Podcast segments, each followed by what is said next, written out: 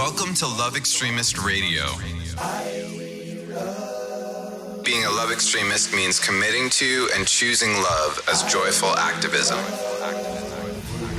I'm your host, Ethan Lipsitz, self proclaimed love extremist. Love can exist everywhere, and yet, when talking about it, we all seem to define it differently. There are many environments and individuals to whom love seems lost or was never there to begin with. I want to engage myself, my guests, and you to confront love, get to know it as it appears in many forms, and learn from others who have love stories to share. I'll focus on three frames of love self love, love in partnership, and love in community. My intention is to uncover and share stories that shed light on love in new and often forgotten ways. What's up, fam? We are back again with Love Extremist Radio. It is a rainy Sunday in Philadelphia, and I am so grateful to be sitting across from Leonzo Vargas. Uh, Leonzo is the CEO of Global Village, which is spelled G L B L V L L G if you're looking it up on Instagram or anywhere online. Uh, Global Village is an entertainment and wellness company whose mission is to redefine urban wellness by bringing wellness to minority and underserved communities. Global Village's flagship event is the Village Jam, which just happened this past week here in Philly, a monthly jam concert where the headliner is the audience. The first Village Jam featured only five people in 2016, but today they draw hundreds monthly in Philly, DC, Brooklyn, Austin, Houston, and London. And Leonzo and I were connected through a great mutual connect, Michael Farber, originally at Breakout. And if you aren't familiar with him, he actually has a new podcast. Have you listened to his stuff? Honestly Speaking is his podcast uh, with Eddie and um, Jim St. Germain. And it's an amazing conversational podcast as well. But welcome. Thank you for being here. Thank you for having me. Thank Yeah. You for having me. Absolutely. Yeah. Dude. Um, Village Jam was incredible. Just to paint the picture, imagine a circle of hundreds of people sitting on the floor, standing up, dancing, and a band that was probably what, at least like 15, at least 15 deep, with like multiple drummers, multi, like of all types, like multiple like keyboards, like samplers, like everything was going on Yeah. And this crowd of people circled up with the microphones just going around. And it was this beautiful experience of people just like bringing their heart and their soul into the circle sharing their work. And then around that was all this art.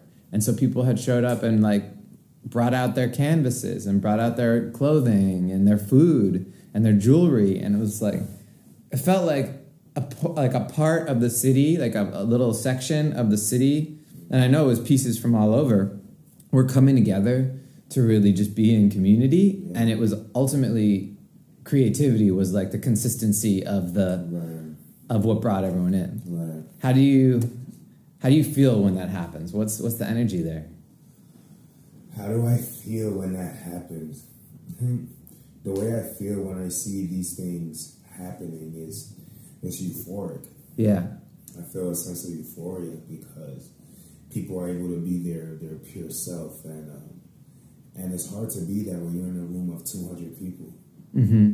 right? Because plus, right? Because you always feel that once you're around, when you're around a bunch of people, when you're around a bunch of people, you have to kind of act a certain way, move a certain way because you're seen by these many people, and the lights were bright. yeah. I was gonna say that spot was not low key. Not at all. Not at all. And that's the thing. It's like um, we've been conditioned to think that these events, intimate events, need to be low light. mm-hmm.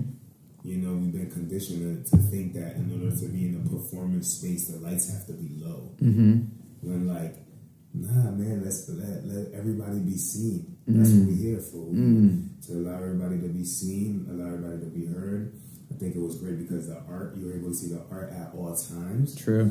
You know what I mean? So And people were creating art on the fly too. There was the whiteboard. fly. Yeah. yeah. So it's it's art. It's all kinds of art happening. It's not just like music, right? So it's like conversation. You got the melodies. You got the Mm-hmm. raps. You got the painting. You Dancing. got the food being made. You got the dancing. You got jewelry being made. It's Right. consistent impro- like Im- improvisation. and It highlights all forms. Yeah. All forms of art, and then uh, So- yeah. So I feel there's a sense of euphoria of like um, this is something. This is something special. How did it come to you? Like, how did you like? How did this evolve into what it is today? Because I, I will say to that point, the bright light. I was like, oh, this is this is going to be like super, like bright, right? Yeah, yeah. I wasn't expecting it, and then but the warmth of the crowd and the people was like, oh, there's there's family. It's like community, and it felt like a holding space, Right. so that when someone grabbed the microphone, it didn't feel like they were on the spot. It was much more like, no, we're all here for you. And that was unique. I, it could have been the other way. It could have been cooler, right? People could have been more like, oh my gosh, you know, but everyone was like holding each other in a way. But how, did- how did this come about? How did, how did it? So I'm gonna make this as as short as possible. Okay. it- It's, it's really it's really um, a long story now that we're two and a half years in, right? So the way that it came to me was I took a trip to Honduras. My mother took took me and my two sisters to a trip back to her homeland, right? Okay. Honduras, right? So I'm first generation uh, citizen. Nice. Um, so she took, so we went to Honduras, and um, you know, being there, uh, it was a very, a very big culture shock.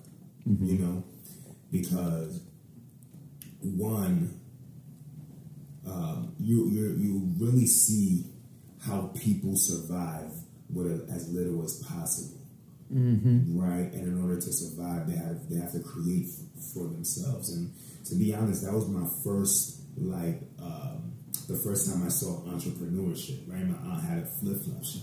Okay.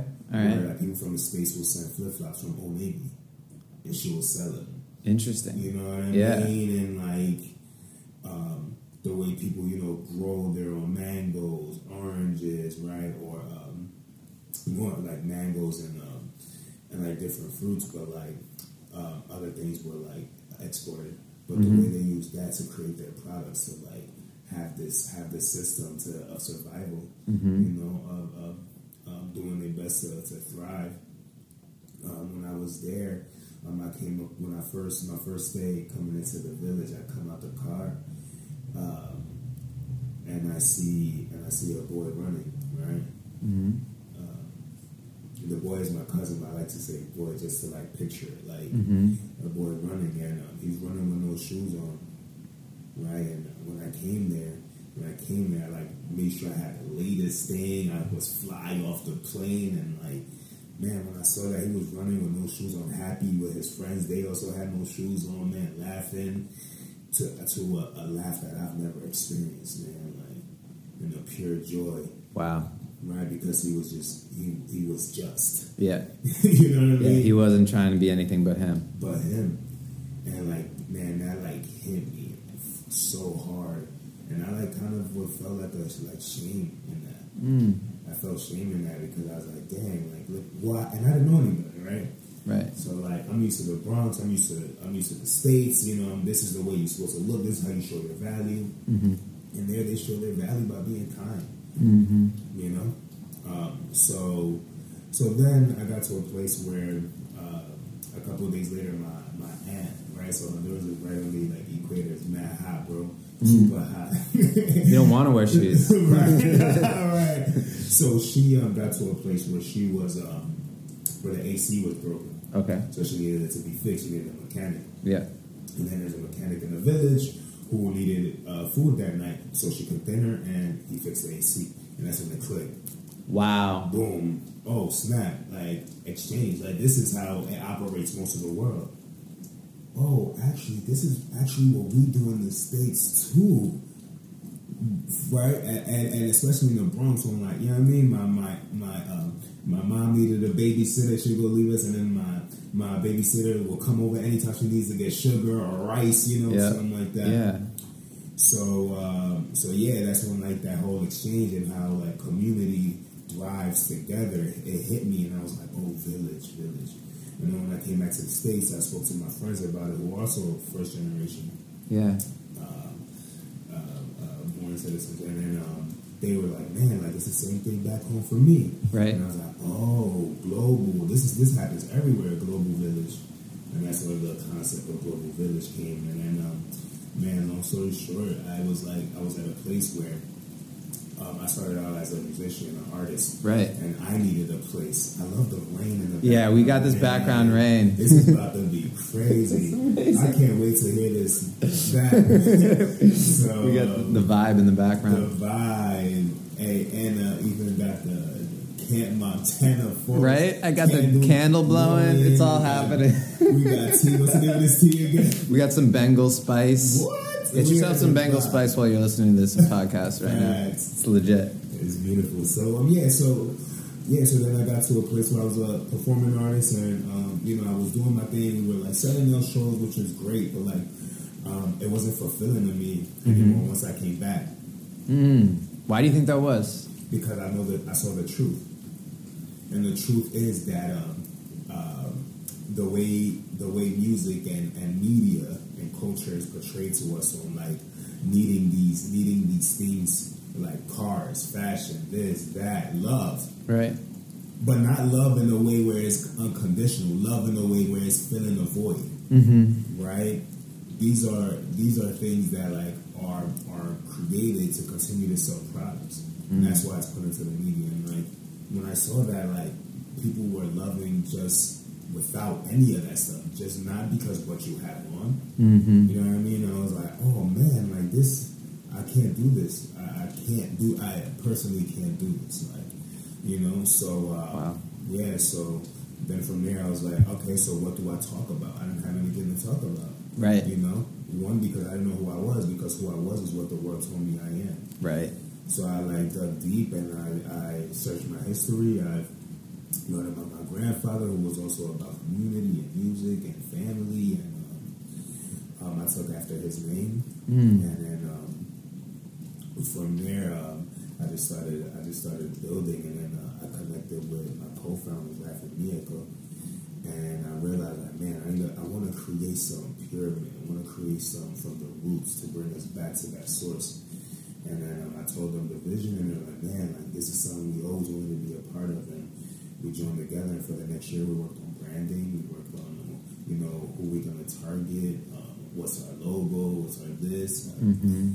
And then, um, yeah, then we started the first jam after a, a failed event called Village Nights, where where we really tried doing what what isn't real. The thing that we that we strayed away from, we went back to. We tried to have a, an event like a party event. where it was Okay, like this- yeah. It's like reggae, like island vibe, and really it took after this um, event we used to go to called River Deck. So it wasn't authentic. We were just trying to create the same thing for the women Mm. uh, which was River uh, Reggae Night, Sunday Night River Deck in Philadelphia. It's a Sunday event, Mhm. and it failed, man. After like months of promotion, Huh. it failed. Um, um, it was uh, South Street, and as anyone from Philadelphia knows, South Street is one of the busiest, Yeah. busiest streets. But on this night, it was completely empty on a Saturday. Oh, no. Tumbleweeds rolling, fucking cowboys coming out. It was empty. was Damn. Nobody out for cheesesteaks like, on you know, South Street? Like, after months, months, months of promotion, man, walking, walking, promoting, telling people, only ten people came to that thing, and like I remember sitting on the curb and and crying, like because it was demoralizing as a leader, mm-hmm. right? And um, one of my co-founders, Rav, he was like, "Yo, bro, of course it failed. That's not us. We make music, bro. Like we spread love, we spread energy." Um, so then I took some time off and um, I saw this uh, video, this documentary of me of uh, that my other co-founder Miyako showed me the day I was getting evicted. Actually, Wow. from my studio, Wow. and I spent a year uh, raising money and took a job as a server to buy because I was like I needed a space to be. Mhm. And then um, on on the day that I was getting evicted, um, Miyako came up and he's like, I gotta show you something. So I just dropped this documentary um, of a seat at the table. Yeah. Right? And um, the way she created the album was all improv. Yeah. And then I looked at him and I was like, yo, we gonna do a jam. But what we gonna do is we gonna include all as many artists as we can. But it's not even just going to be about the artist; it's going to be about the movement behind it, Right. and that's what makes it not just a jam. Because you come used the uh, the entertainment's cool, but you feel more than that. You feel a movement. You Mm-hmm. feel truth. You feel warmth. Right. Um, and then and Was then- it always just sorry to cut you off just quickly? Was it always more than music, or did it start as just music? always more than music because during that entire year while we were creating, man, like, we were struggling to figure out what to eat, what to, uh, you know what I mean, wearing the same clothes every day. But what kept kept me going and kept us going was doing um, uh, doing doing a lot of reading, a lot of journaling, a lot of meditating. And this is like, to be honest, like before the self care wave, before the wellness wave, you know, Right. which I'm glad it is a wave, but like before that. So this was like purely like, yo, like this this helps me. Like my friends would be like, man, why you always med-" like they didn't get it. They didn't get it, but I was like, Your intuition was it." telling you. Exactly. You needed and, and this was at a time where the thing to do was go to clubs, open Right. mics, go to bars. And Right. I cut all that out. Like I stopped smoking, I stopped drinking, I stopped hanging out with people who were into that. But I didn't have a place to go. Right. So I needed to create that place for me where I know there's more people who are looking for that place. And then that's where Global Village came. And I was like, we're going to meditate, we're going to do this, we're going to show people wellness. Like, people still come to the gym and they're like, man, this is my first time meditating. Wow. You know, like, Yeah. and that's the beautiful thing about it, you know, and, and that's why I dress the way I dress. I make sure I still am who I am and wear the Jordans, wear this because my thing is to attract the people from my my communities and not all of a sudden start wearing this the meditation um, the meditation wardrobe Yeah, and yeah. disconnect from that crowd because Right. that's not my goal. My goal is to really bring wellness to the communities that it's not it's not being uh, highlighted in because to me the world needs it, but I feel like the people who are oppressed and uh, repressed really need it. So yeah, that's uh, that's Yeah. It also sounds like it's something that like came through for you through your roots right. and your family, and ultimately, it's like the original wellness actually is within all of us, right? Like you you tapped into your intuition and what you needed as a human, Yeah. and instead of looking outside. And I think if you look, think about yes, the wellness wave is probably no different than the wave of hip hop culture or patriarchal culture or anything else, right? It's a wave that can maneuver and manipulate society, often in the form of capitalism and selling products. Or experiences. So, what you recognized when you went to Honduras, which I'm just reflecting back to you, was essentially a communism, which is the communal exchange of value. It doesn't have to be based in money, capital. It can be based in time. It can be based in craft and what you make. Food can be exchanged for the fixing of an air conditioner, right? It doesn't have to be. And similarly, so you know that can that can expand into other frameworks in terms of the village. When you think about it, though, that communism exists for us. Like I just read this book called Debt, all about this, and and communism is essentially, I believe, something that like we have in close quarters. So it could just be in your house, right? If it's like you're living with friends or you're living with a uh, someone that you love or your family, yeah. If you got sugar, like, and someone else needs sugar, of course, Yeah. just take some sugar. It's no big deal.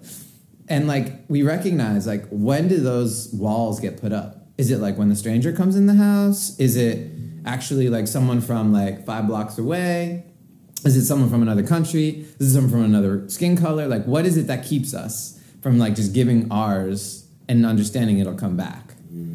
And I think like that recognition that like we actually are all communists in our comfort zone, right? And then as soon as we move out of it, it's like, hmm, why am I not being as sharing? Why am I not offering what's mine? You know, if, if you're the same religion or the same background or whatever, you know, like there's often this like sense of like, yeah, we'll support you. Yeah. So often people have distress, medical, whatever, like financial, and it comes up and people come together and pool their resources to support someone because they love them, because they care about them. Yeah. You know? Yeah, I think then it comes back to um, um, once that. So it's funny because I'm working on a, I'm working on my script for a TED Talk. Nice. Um, and um, the the piece that I'm working on is called um, is basically around self expression Mm. and um, what happens when that gets cut off. And I feel like that that comfortability happens when you're in a place where you can authentically be yourself, Mm. right? Which is rare. Rare to find that place. Mm-hmm. But once you once you step into a place where you don't feel that, that's when that whole sharing thing cuts off Mm-hmm. because you don't know who's in the room for what. You don't know, or wherever you at, right? Like you- wherever environment and space you're at. Like once you're outside of that communal space where you can be yourself and you feel that people are actually there to to see you prosper. Once you get to like uh, a a workspace, right, or a space of competition, Yeah. then it becomes a oh no because the less resources I have, Mm. then, then I won't survive in this. So I gotta keep mine. I gotta keep mine. You know what I mean? Or else I lose. I lose my status. I lose my my, my sense of belonging. I might get rejected, which is then a, a survival mechanism. Because you know, back in the early days, like being being shunned or rejected means that you you now out in the wild and and you're basically dead. Right? You got to fend So- for yourself, right? gotta fend for yourself. So now it becomes this survival thing. And man, I mean, we all know that's what that's that's the goal of the of the society that we're in is to make you feel like that, so you can continue to continue to think, to get things that you don't need, so that way you never run out. Mm. You know, And and ultimately, the lesson is when you run out, you will be supported. And You never run out. Right. Because it keeps coming back. it keeps coming it keeps back. coming back, and when you don't use it, somebody else is using it. Yeah. But when you need it again, then it comes back. But when you're done with it, give it, let it put it out. People want to hoard. So there's this there's this like challenging reference I'm going to make because there's a lot of associations to this culture that aren't always isn't that good? This tea is fire. Yeah, the tea is amazing. Bengal spice, everyone. Wow. Celestial seasonings. Wow. I think it is. Um, there's this communal event that happens once a year called Burning Man. I'm sure you've heard about it. And whether you love it or you hate it, regardless, what I came back from, my experience of being at Burning Man years ago was that I could walk anywhere in any type of clothing or not clothing, speak to anyone, walk into any camp for the most part. That's might be changing, but I felt welcomed pretty much anywhere with any group and could participate. And I was often offered things. And even upon going to Burning Man, I didn't show up with enough stuff. Like you're supposed to go with water and food and all your stuff for the week. And I showed up with like a backpack. Mm. And so there's this expression, and that I don't recommend going to Burning Man by the way that way. That that wasn't that was very much um, taking from the community versus giving to. I did have things to give. My my art I gave, but I, I didn't have certain resources that I relied on others for, and I ended up you know I of course paid for that, and ha- you know friends gave it. But there's this expression, the playa provides, and if you take that out of the playa, the world provides ultimately when you trust it. And the largest lesson I learned from Burning Man was I felt like I was in my living room everywhere I went. It was like I could just like go here, like I could just sit back, have a conversation with someone, and I was like, "What's up? Who are you? Like I see you, you know." And and it never felt like I had to posture or be someone else. And being able to bring that feeling of being in my living room back into everyday life has been one of the greatest lessons. Mm-hmm. And sometimes I forget, of course, but it's so important to remember to be in your body. It's like your body is this living room, the space that we inhabit, and we can take it all up. Wow, that's beautiful. And often we don't even breathe into our full body, right? So when you come back to music, when we're making music, you need to breathe. And our breath often stops here, but before our, heart even, right? Mm-hmm. And if you breathe all the way into your body, you can touch your toes. Yeah, man. But a lot of people don't have a place to exhale. Yeah, that's right. So Or what they're inhaling isn't clean. isn't clean. Yeah. Exactly. Yeah. So then that never really learned that full action of breath. Mm-hmm. Right? So like if you're not breathing, how can you fully operate? How can you fully live? How can you fully live? Exactly. It's baseline. So this has been a beautiful introduction to your story and the village and where you're coming from. I'd love to just hear at a high level what love means to you. So I have two two things, two definitions of love for me. Cool. Um, one is love is to me love is trust. Love is trusting yourself because when you trust yourself, there's ultimately no like second guessing, Mm. right? There's no hesitation. It's you have to fully accept in order to trust, right? It has to be unconditional. And for me, um, the reason why I say trust is because um, literally like a month before the jam started, I was like, man, I'm doing all the right things. Da da da da da. I was at I, I was over at uh, Will's grandma, Will, uh, founder of uh, Red Philly. Mm-hmm. He used to like um, every Sunday go up to his grandma's house to like she used to just give us that spiritual energy, Mm. you know. And um, we were there, and I was saying all of this. Like, man, I'm doing I'm doing all the right things. And uh, my friend Duda was like, "You just gotta trust yourself." And it's funny. Sin dudas. Yo, and it's funny because you know people could say something, but like it's that time where you hear that thing at the right time, Right. and that literally changed my life. He's like, "Yo, you're doing everything right. Tru- trust yourself, like, tru- you do." You, and the way he said it too, mm. in the space we were in, he was like, "Man, just trust yourself." He was like, "Bro, you just gotta trust yourself," and I needed to hear it just like that. And it's like, yo, he was right. And like ever since that day, I moved like that. Complete trust. Complete trust because I know what I know. I'm doing the work, right? So the self work and the and the exterior work, right? Mm-hmm. I'm not shortchanging, and and this is like knowing. You know when you half-assing the work. You know I'm I'm, I'm not half-assing the work, and I gotta trust in that because it's like a tree, right? If you fully, if you got an axe in your hand and you fully chopping at the tree, chop every day, chop like a strong chop. Eventually, that tree gotta fall. You gotta trust it. You gotta trust. You gotta trust in that. And um, so for me, love for self is is trust. Okay. That's that's how I define tr- love.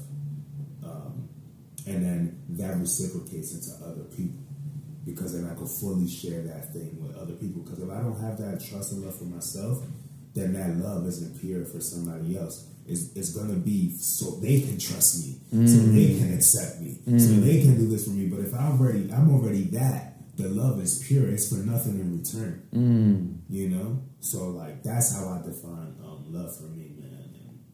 And I love that question because there is no right answer. There's so many answers. There's so many answers. And one of the things that prompts me to ask the question is I find so many of us either don't ask it or give up on creating our own answer. Yes. And we give up because we subscribe maybe to a cultural answer mm-hmm. or it doesn't show up in the way that it's been presented to us or whatever reason. And ultimately, I think we've fallen away a lot from this sense of trusting ourselves. And from your story about the genesis of Global Village and stepping out of the life of the party and the you know smoking and drinking and certain cultural aspects of your earlier life and intuitively checking in with yourself and what you needed that is trust ultimately right intuition and harnessing your ability to communicate with your body and then act from that place Yes. and what you're saying is people see that and recognize that in you, and that makes them trust you, and that makes them want to be around you and see your leadership and your charisma and be part of the village and be part of what you're building.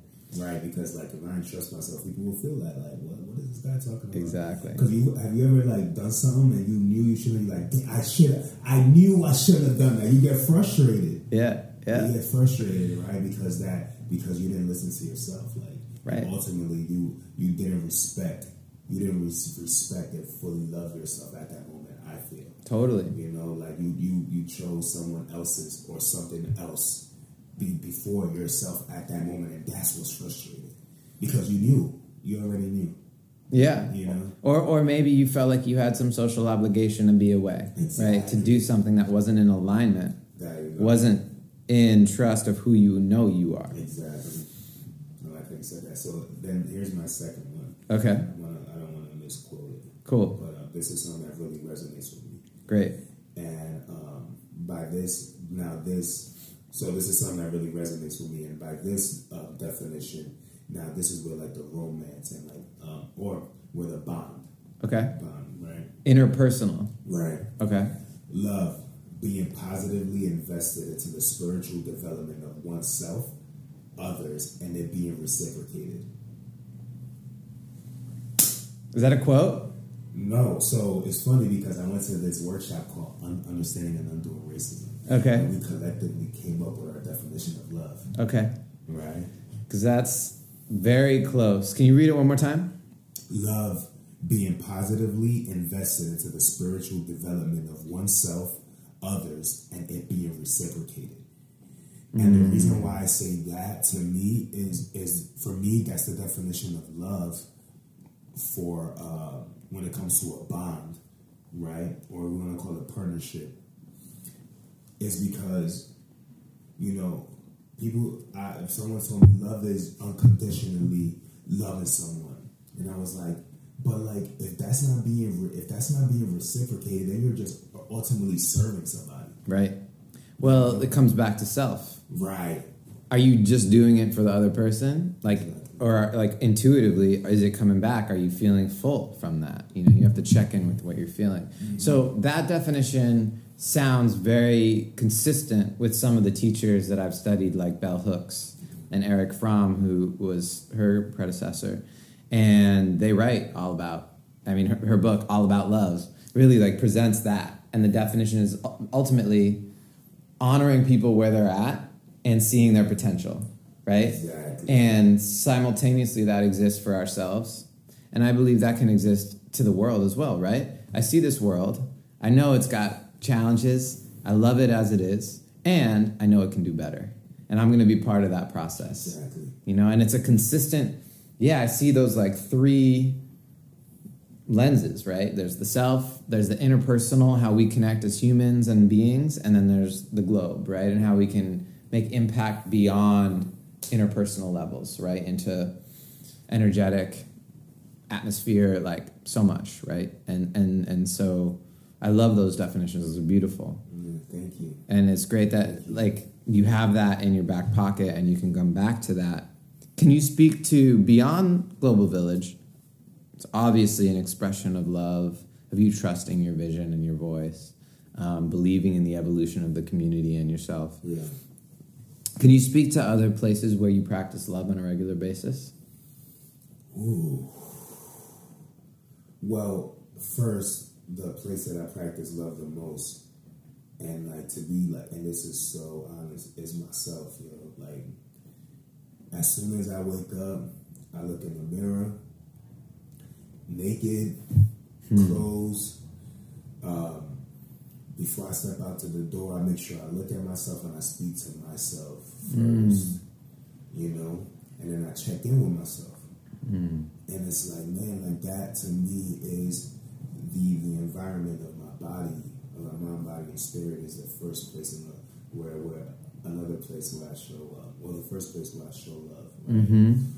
Um, then uh, the another place is now with my family because once I've understood that uh, that um, I've went through this experience that was ultimately shifted and and and, and uh, created and molded through society's teachings, and having to deprogram and, and still doing the deprogramming and, and detaching from those identities and things of that sort and attributes, then I understood like, oh man, everybody, people around me are also trying to do this thing, the same thing. They're just doing their best while dealing with these anxieties, these pressures. A lot of them false, right? And and they're doing their best, their best. That's it. And they're trying their best. And really, um, that really showed up for me when it came to my mom, man. Like subconsciously, I was blaming my mom for a lot of stuff. You know, I grew up with my, my, my dad. My dad was like in and out,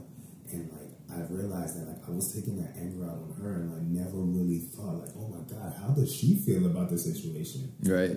How does she feel about like raising four kids after somebody like walked out and uh, started another family? You know, but instead in my head I was like Right. aiming it at her because there was no one else to aim it at. You know, and then um, and then understanding like, yo, she's somebody who came here from to the states, man, like in the eighties. as a black woman Yeah. Bronx. Wow. You know, Yeah. you know, just yeah. climbing. There's a lot. know? Yeah. So um, I got to this place of like showing up, showing love more within my family because that was something I pushed to the side, man. Like I was doing my music thing, and the more I did it, I would like um, remove myself more and more from my family because there was things about it that I didn't accept. Yeah. You know, and um, yeah, so I show up. My family is a real big place where I like show up and and and uh, practice that that love because if I'm building a, a community for this for the world, then like I gotta put, put that work in in, my, in my home as well. Absolutely. So, That's beautiful. I also just I think it's so interesting how so often we take our families for granted. for sure. You know, like it's like, oh, they're always going to be around, or like you know, I can I can lean on them, I can vent to them, I can like put my stuff on them. Like these people literally supported you when you couldn't support yourself Yeah. from birth. Yeah, They could have li- like for real, for real, for real, for real. They could have left you there. right. but they chose not to, and Yeah. they chose to help you and support you out of love, That's right. right? And like sometimes, like we forget about that, you know, like yeah, like you know, if, literally, if there's anybody to count on, is is, is that people, those people who are there, when you actually could not help yourself, Right. You know, Yeah, yeah. It's so important to recognize that and not to just rest on the laurels of oh my family will always be there, always have my back, but like really honor where you come from. And sometimes that's hard, and sometimes there's there's abuse, right? Or there's there's there's trauma embedded in that process. And maybe the honoring needs to happen from a distance, right? Like it can't always be up close, but um, recognizing it. And also, I want to add to this too. Like by that, I don't mean to say like feel like you're indebted to that. Yep. You know, because that's not that's not fair either. Right. You know. Thank you for And saying then, that, Yeah, yeah. Then you start doing the things your parents want to do because you feel like you owe them stuff, but like ultimately not. Like you don't owe anyone anything. Mm-hmm. People chose to do what they wanted to do for you. It was a choice. You know. Yeah, and also the the love you receive is the love you deserve, and you also deserve to give it, right? You know, and like I think that's that's that's one thing. So when you engage with someone, you mentioned a little bit. I, I know at the jam, like one of the first songs you brought together uh, had the theme of struggle in it, and you've mentioned really about like words around kind of like liberation and exposure in terms of like who you're serving in the community and who you're wanting to bring in and who you're wanting to speak to. And when you engage with people where love, for example, doesn't feel like part of their vocabulary on a regular basis, whether that be of themselves or of others, how do you how do you approach that? What is that? How do you bring love to them? By being it. Mm. By being it, and then letting myself be the magnet. Mm. That's literally it. Like, bro, when I come out in the gym, I have no shoes on. Yeah. You Right. me? Like Yeah. that's that in a to a community where what you have on your feet is how is how your values determined. Yeah.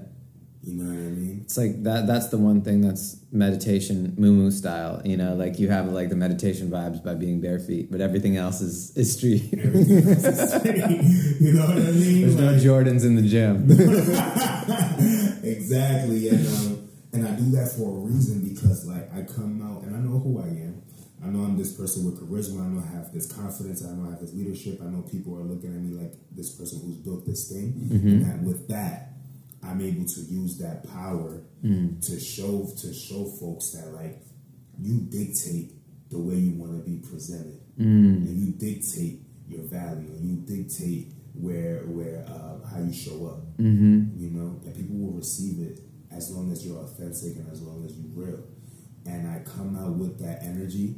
I come out with that passion. I come out with that love, and that thing is reciprocated, and people respond to that. When they're like, "Oh snap! This first like because I when you walk out, this is something that like I mean you might start noticing. I know it happens a lot in New York. Even in Philly, like you come out of a car, somebody looks at you, they look at your feet.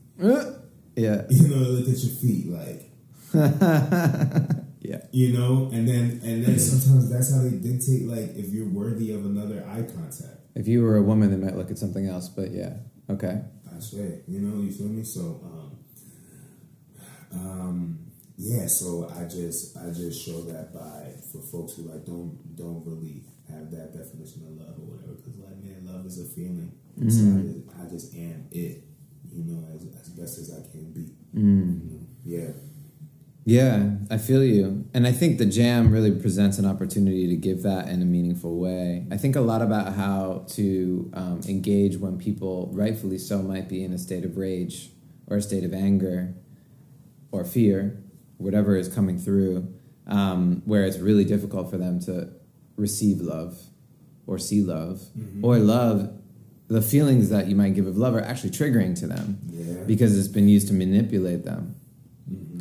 And I'm grappling with that, question. I don't know if you have thoughts there, but um, you know that's a question that I'm really grappling here because I, I don't want this to just be all sunshine and rainbows. Yeah. I want us to be real about the fact that our country and our communities are struggling to find love right now. Yeah.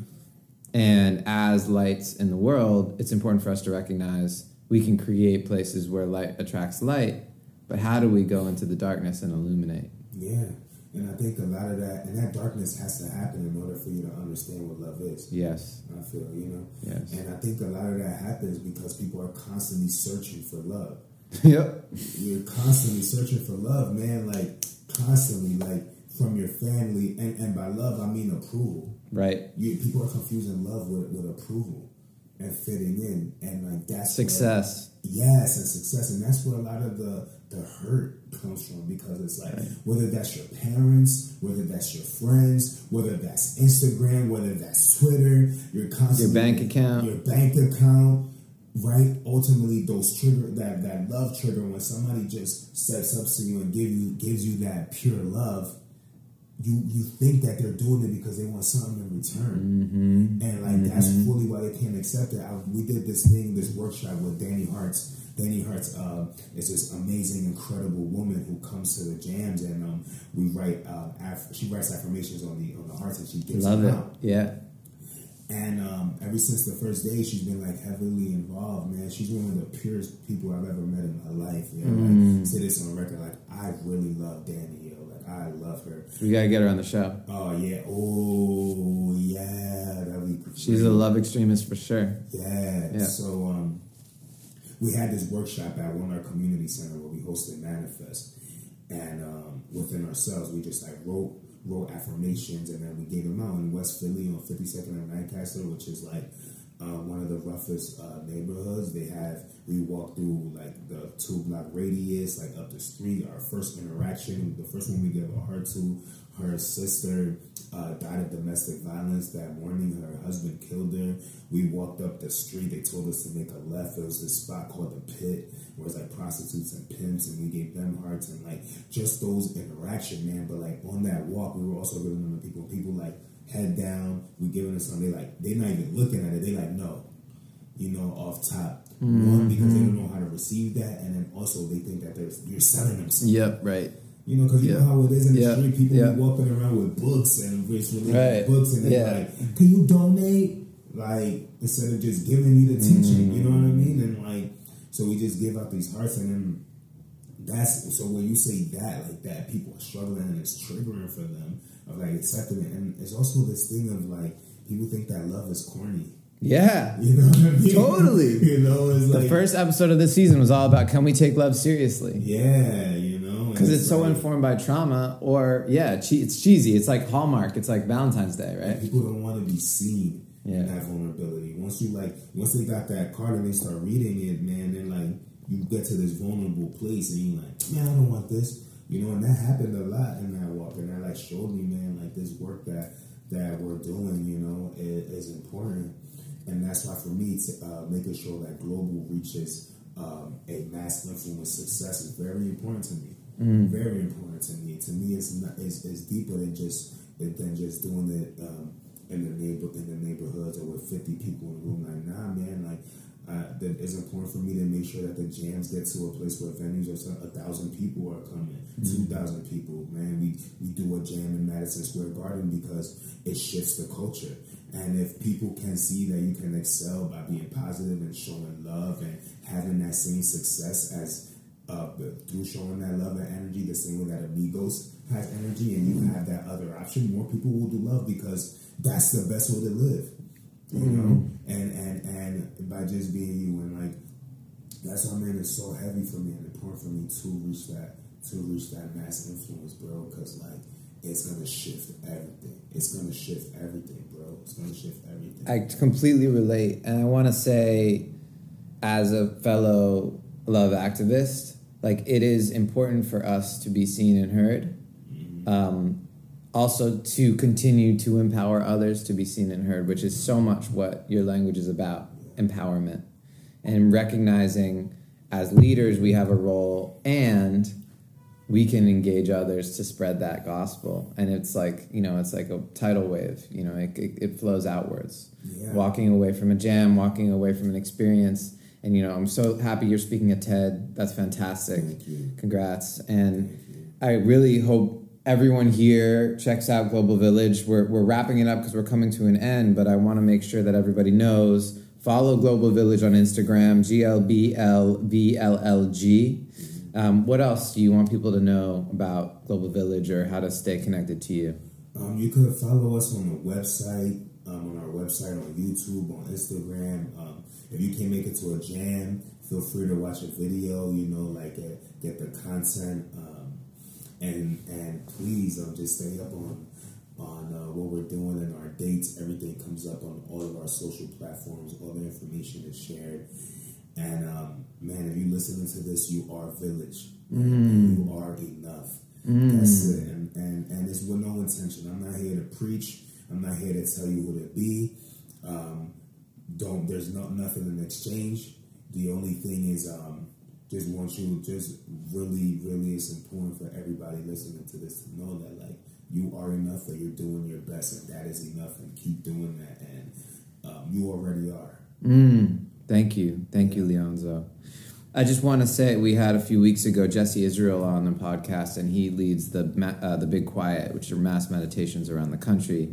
And I really see the Global Village being that, right? He, you know, doing tours all over the country. So even if you're not in Philadelphia, if you are in Philadelphia and you're listening, for sure, make sure you get to a Village Jam because they're incredible, and you've got to be there. And if you're not, come visit and like people should be coming from New York and DC and Baltimore and all over to come out for this. You know what my goal, one of my big goals is, is getting all these like movements, right? Like Daybreaker, yeah, the Big Quiet, the Village Jam, the Outernet. Well, yeah, exactly. You know, yeah, and, um, and doing this, doing like a, a one huge event, man, and like uh, doing letting everybody lead their what they're what they're great at. You know, like it's a great idea. Do, have they were to do the yoga and the dance, and within that do the village jam, and then also have like the intimate circle of the blindfolding that you do. Me? Mm. And then let the big quiet lead the meditation. Like that would be so powerful, bro. Like, and that will and and it will be impactful because now is intersection when and we're bringing we're cross we're crossing cultures you know what I mean? You know, the, most people who come to the jam are people of color, are people from underserved communities. Mm-hmm. A lot of people who come who go to Daybreaker are not from that place. A lot of people right. the, the, the Big Quiet are not from that place. Right. So now you're you're you're now you're saying that meditation is not just for this these people and these people and these people go to this place for meditation. It's you are allowing everyone bring it all together. To. So maybe we could like sound sound like that out. I like this out. idea. We can do this. I think that would be dope. We can do this, and I, the Daybreaker folks are fam too, so mm-hmm. definitely can make this happen. Yeah, That's dope. Wow. All right. So to take us out, this has been an incredible conversation. We could talk for hours. Yeah, um, we're on the same vibe for sure. Um, but I'm so grateful for you coming out in the rain and spending some time with me, Leonzo. Mm-hmm. Everyone follow Global Village. Um, this has been Love Extremist Radio. Follow me on Ethan Lipsitz on Instagram and uh, just extremist.love on online. And uh, please leave a comment and post a post a rating on iTunes or wherever you get this podcast. Just like Leonzo just said, the ability for more people to hear this is really like intended to spread more love. And Leonzo shared some practical ways that he engages with love every day. And I really think it's important as my purpose, but also for this culture and this world to start talking more about love in serious terms. And I hope this podcast can can spread that. And maybe you could leave a comment or a rating in, in, in service of that. Um, take us out. What's our What's your favorite love song? My favorite love song is Pressure, Love and Affection. Okay. Yeah, got the reggae island vibe. Beautiful. Let me give you some. All right, we'll play that on the outro. or play that Bob Marley "Waiting in Vain." That's Ooh. that's that's my jam. I don't wanna wait in vain. Yeah, that's my joint. Dude, last Outernet, I got the whole squad singing that together. I know you're not about covers, but like I like just like came through and I'm like, we're gonna sing this. And then we did it. It was it. beautiful. It. Awesome. Thank you. That's a great one. All right. We'll take it out with Bob. Thank you, Leonzo. Thank you, Global Village. And thank you all for listening. Have a beautiful week. Peace.